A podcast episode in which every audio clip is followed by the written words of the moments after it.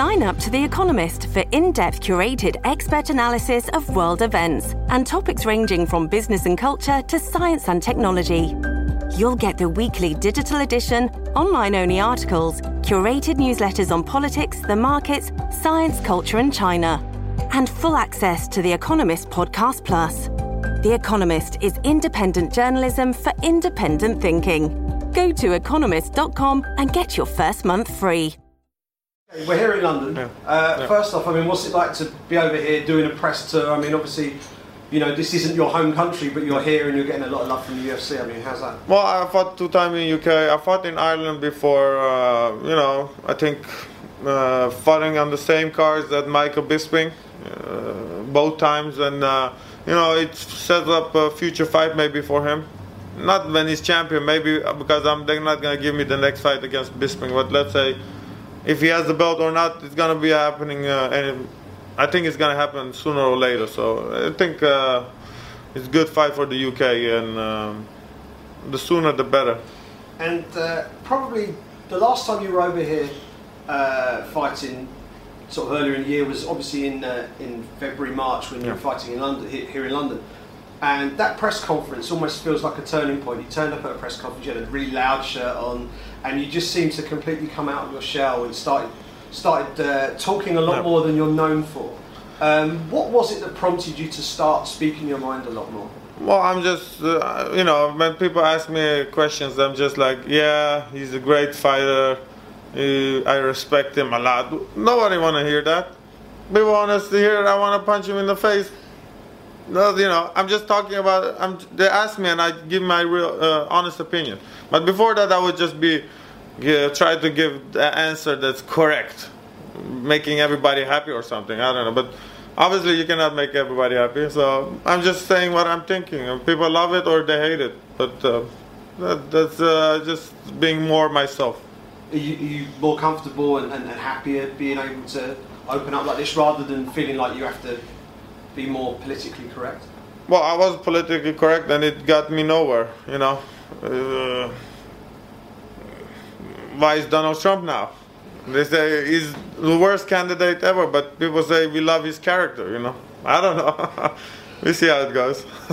And uh, you're in a bit of a strange spot right now. I mean, you know, you've had like 48 career fights. You're, you know, you're, you're recognised as one of the best middleweights on the planet. But we've got this, we've got this situation where Michael Bisping's a world champion, and we seem to have this mini tournament happening, which you're kind of on the outside of. Yeah. So, how, how, how are you viewing this middleweight picture right now, and how how do you plan to sort of gate crash that? Because you're a little bit on the outside looking in. Yeah, well, you know, I feel like, do I deserve to fight for the belt? I 100% believe that because, uh, you know, it's just not the recent win. Or uh, I got a whole career behind me. I fought different organizations, different titles, all from all around the world. So, you know, do I deserve to fight for the belt? Yeah, but just uh, sometimes it's just circumstance and timing. Let's say uh, Anderson Silva, when he was champion, he was going through all the contenders, all the different uh, opponents. So now it's mixed. You don't have a steady champion that holds the belts for 10, uh, 10 consecutive defenses, you know, or something like that. So you have all the time new matches, new contenders. So it's a little bit all over the place, and uh, it's just timing, you know. It's timing, and uh, like uh, even Luke Rockhold when he fought for the belt, he beat Michael Bisping, he beat. Um, the Tim Boetsch, and he beat when it, what was the other guy? Uh, the the guy Greek guy that I also beat, Oh, Philip. Philippou. Yeah. So and he fought for the belt. Does that a be, is that a big resume to fight for the belt? Not really. When Chris Weidman fought uh, Anderson Silva, he, he beat Mark Munoz. That was the biggest win of his career when he fought. So you know it's just timing, you know. But now the middleweight division is very tough. You have big names, all of them also ex-champions. In one win, they get uh, ahead of a lot of people. And like I said, like Jacare and uh, Romero, not speaking English, don't help. You know those guys are, was uh, on five, six winning streaks. They could have fought for the belt long time ago. But like I said, it just uh, just not being the best guy who goes popularity, popularity all the time. So, so given the fact you've got these these four guys seemingly ahead of you, sort of scrapping it out to try and get the next shot, um, and given the fact that you you know you've had a long career already, um, are you setting a personal deadline on when when you feel you should be getting a title shot? I mean, you used to fight a light heavyweight as well. Has that has that option ever occurred to you to maybe jump back up because the title picture seems a little clearer than it is at 185?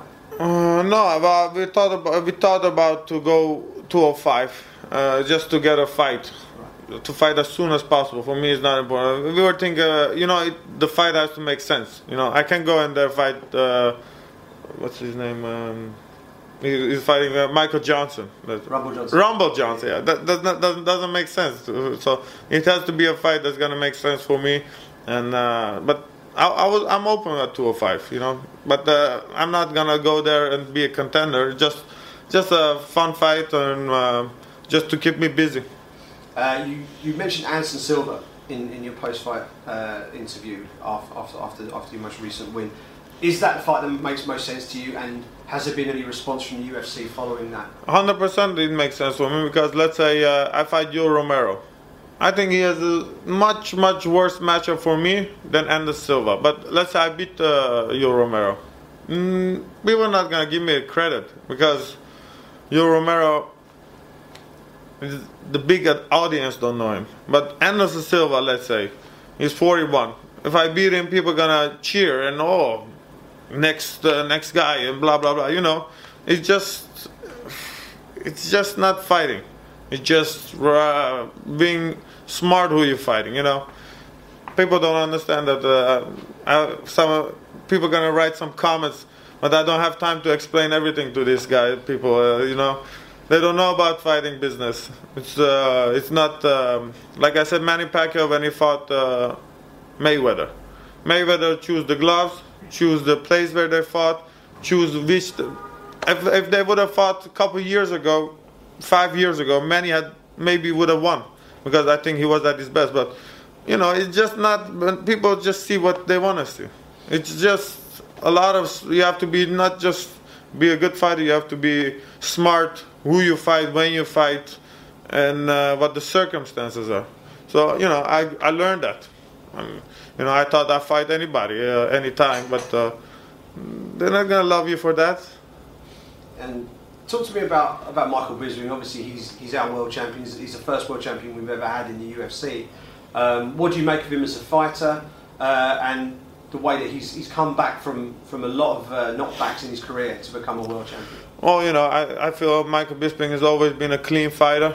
Uh, he's a he's a he's a fighter, you know, because uh, you've seen he's shown heart. You know, you've seen him having setbacks, coming back.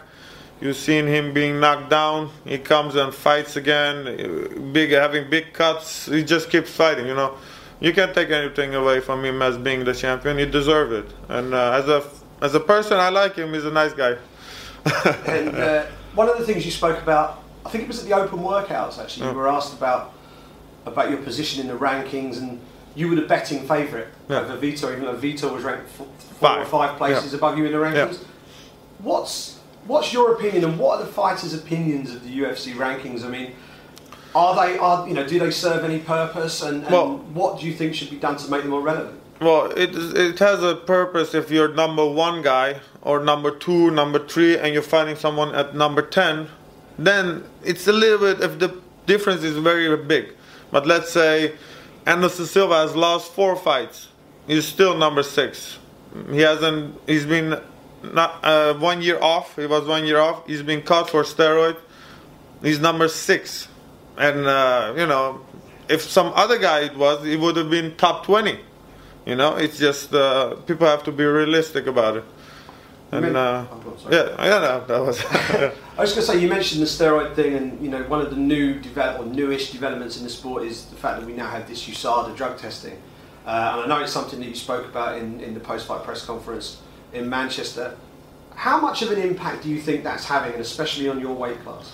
Well, you know, I think uh, I've been dominating everybody since USADA. After the Jacare fight, mm, I think I look good in all my fights. I've been dominating technically or physically. I don't feel like I was in any position that I wasn't able to come out or whatever. So you know, I'm gonna only look better because uh, the, you know, when you have evenly matched up guys and when you have a, that advantage, it's big. But let's say now they don't have that advantage. I'm gonna look good because I don't feel like I'm coming short physically or, or uh, technically on any of these fighters. So it's just gonna be. I'm gonna look better as the fight's gonna come, and uh, it's good. It's good. and given the position you're sitting in right here, right now, how realistically, how long do you think it's going to take you to actually get that title shot that you're so desperately after? Well, you know, I don't know. I think one more fight. Uh, one of those guys gonna fight for the belt. I think one, two, four, uh, and then one of the winners gonna stay and has to wait for a long time. So maybe I can fight that guy, and then I will be the contender next. But you know, I don't know if, uh, if they I'm popular enough to sell pay-per-views or not. So maybe they're not gonna give me that fight. So it doesn't make sense for me to fight some guy. Uh, only if they guarantee me I'm gonna get a title shot. Then it makes sense to fight because then I'm gonna risk it to get the belt. But you know, uh, they don't. Isn't how you say. Uh, difficult, difficult. Uh, just, uh, but I have to win the fight. The next fight, uh, that's very important, and uh, I'm, I'm, I'm right up there. Are you? Have you got a, a bit of an eye on those two, those two uh, middleweight fights that are taking place? And are you sort of training on the off chance that maybe one of them might fall out of that fight? If, if that happened and the UFC asked you to step in, are you in a position to do that? Would you do that? No, no. You know, I, I made those mistakes before. Like uh, I said to the UFC, I don't feel like fighting when they approached me for Jacare fight. You know, I said I'm I'm done. I, I had the surgery. I'm uh, I've I've been uh, re, re, recovering on my knee, and then I've been fighting a lot. So I don't feel like it. And then the fight got also postponed one month later and was in a small cage. You know, Jacare won that fight. I'm not. Uh, he, he he clearly won. I'm not saying it, but you know. Uh, I'm not gonna go and train hard and then maybe I have a fight or not. I'm risk it because I'm not training for those guys. Why should I risk it? If they give me a full camp, three months, I fight. They give me opponent, I fight. I train for it. But why? Why should I risk uh, just jumping, jumping and maybe uh, not when I'm not in hundred percent? You know, it's, it's just, it's just being smart. Uh, give me a, give me one of those opponents three months ahead of the ahead, then I train for it. I'm not gonna go train and then and then I have the fight doesn't happen and then I have a fight and then I've been training for five six months and then I don't feel like training. You know, it, I have to be hungry. So I, all I need to know is when my fight is gonna be, so I can take a rest or keep training. Right. How, how frustrating was that? Was that loss to Uriah Hall, and how damaging has that been to your prospects? Do you think you, you'd be right up there right now if it wasn't for that? Yeah, definitely. You know, I think I would have been on a six winning streak uh, if that fight didn't happen. Uh, you know, you know, I, I talk bad about Uriah Hall all the time, but uh, I don't dislike the guy. He won the fight fair and square. Uh, but uh, do I feel like I was the better fighter and it set me back? Uh, yeah, I'm upset on myself. It, it, has nothing to do with Uriah Hall, but you know, is that is that the fight I wanna? Um, prove that I'm that I am the better fighter and then go from there? Yeah, definitely, you know. But I don't know if the UFC want to make that fight. Okay, and fast forward at sort of 12 to 18 months, where do you see yourself and what's the roadmap for you to get to where you want to be? Uh, I think they, they're not going to give me, a, if I win the next fight, I don't think they're going to give me a title shot, but uh, let's say um, if I win, best scenario, they give me an end of the year uh, fight uh, for the belt, and uh, you know I, am pretty sure if I fight for the belt, I'm gonna win it. Brilliant. I just need to get that fight, but you know I, I feel like uh, I have everything to to be the champion. And last question, uh, we were over in Rotterdam a few months ago. It was it was a fantastic event. The fans were awesome. You know the atmosphere was, was superb.